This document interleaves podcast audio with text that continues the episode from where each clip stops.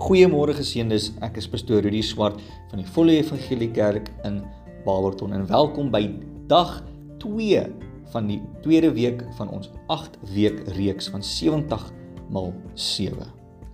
En vandag se opskrif is verleng jou barmhartigheid. Ek lees uit die woord van die Here in Matteus 18 vers 33 wat sê: Moes jy nie jou mededienskneg ook barmhartig wees soos ek jou barmhartig gewees het nie.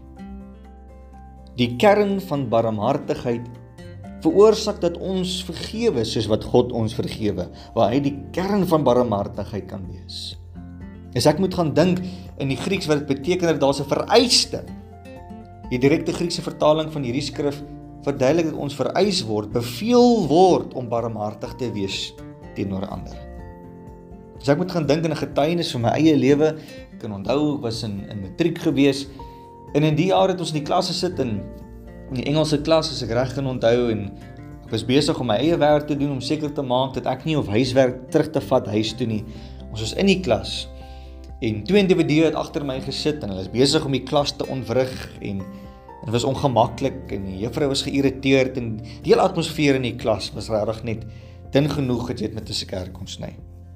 En die twee hou net aan en hou net aan en hou net aan. En op 'n kol het een van hulle op my rug getik of my gevra: "Wil jy nie asseblief vir my daai stoel aangee nie? Ons wil so en so en so doen met die stoel." En ek kom agter dat as ek hierdie stoel vir hulle gee, gaan hierdie klas nog verder ontwrig word en ek weier om die stoel vir hom te gee. En hierdie individu het na my toe gekyk en gesê wel en hy het my name genoem en my sleg gesê, het my gevloek en net om 'n rede ek die stoel nie vir hom wou gee nie. Lank na die tyd het ek gewonder, Here, is dit die woorde wat hy oor my lewe gespreek het die waarheid?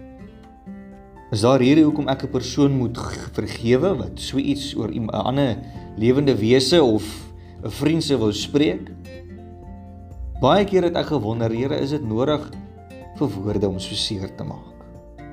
Vandag se se voorbeeld is woorde. Daar waar jy dalk luister vandag, is dit dalk iets meer fisies gewees, dalk iets meer ernstig of iets meer beklemtoonend in sekere sin. Maar as ek byvoorbeeld vandag gaan, gaan praat rondom woorde en hoeveel keer woorde 'n mens so kan seermaak, dat dit weer op 'n plek vir ons bring waar ons dalk voel. Hoe moet ek vergewe? Hoe moet ek hierdie deur weer eens oopmaak van vergifnis wanneer hierdie persoon dit vir my so moeilik maak om dit te doen? Die die die gees is gewillig, maar die vlees is swak. En in jare later het ek op 'n plek gekom waar ek hulle kon vergewe. Hulle weet nie noodwendig dat ek so my hart gevoel het nie en hulle weet dalk eers dat hulle my so seer gemaak het in my hart dat hulle dalk nodig gehad het vir my te kom sê hulle is jammer nie. Maar ek het op 'n plek in my lewe gekom waar ek die Here vertrou het en sê Here, ek kies om hierdie deur van vergifnis oop te maak. Here, om U toe te laat om te kom genees in my lewe. En die ding wat ek nodig gehad het, is om barmhartigheid te voel. Om te voel, Here, maar dalk is daar 'n rede hoekom hierdie mense dit gesê het. Dalk is daar 'n rede hoekom hierdie individu so hartseer is en so frustreerd is en ek kom agter maar dinge by die huis is nie noodwendig altyd so lekker nie.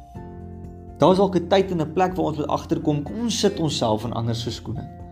Dit maak die proses tot vergifnis vir ons soveel makliker. Om te vergewe, weet ek, is nie maklik nie. Maar om my deur van vergifnis te kan oopmaak, die Here te kan vertrou, is een stap nader tot geestelike genesing. As jy op 'n plek was waar jy dalk 'n vriend verraai het as gevolg van geld of omstandighede sou jou nie wil hê dat hierdie persoon jou sou vergewe nie. Sit jouself in die posisie van 'n persoon wat jou barmhartigheid nodig het. Verleng na hulle jou barmhartigheid in hoop dat hulle hulle sin na jou toe sal verleng.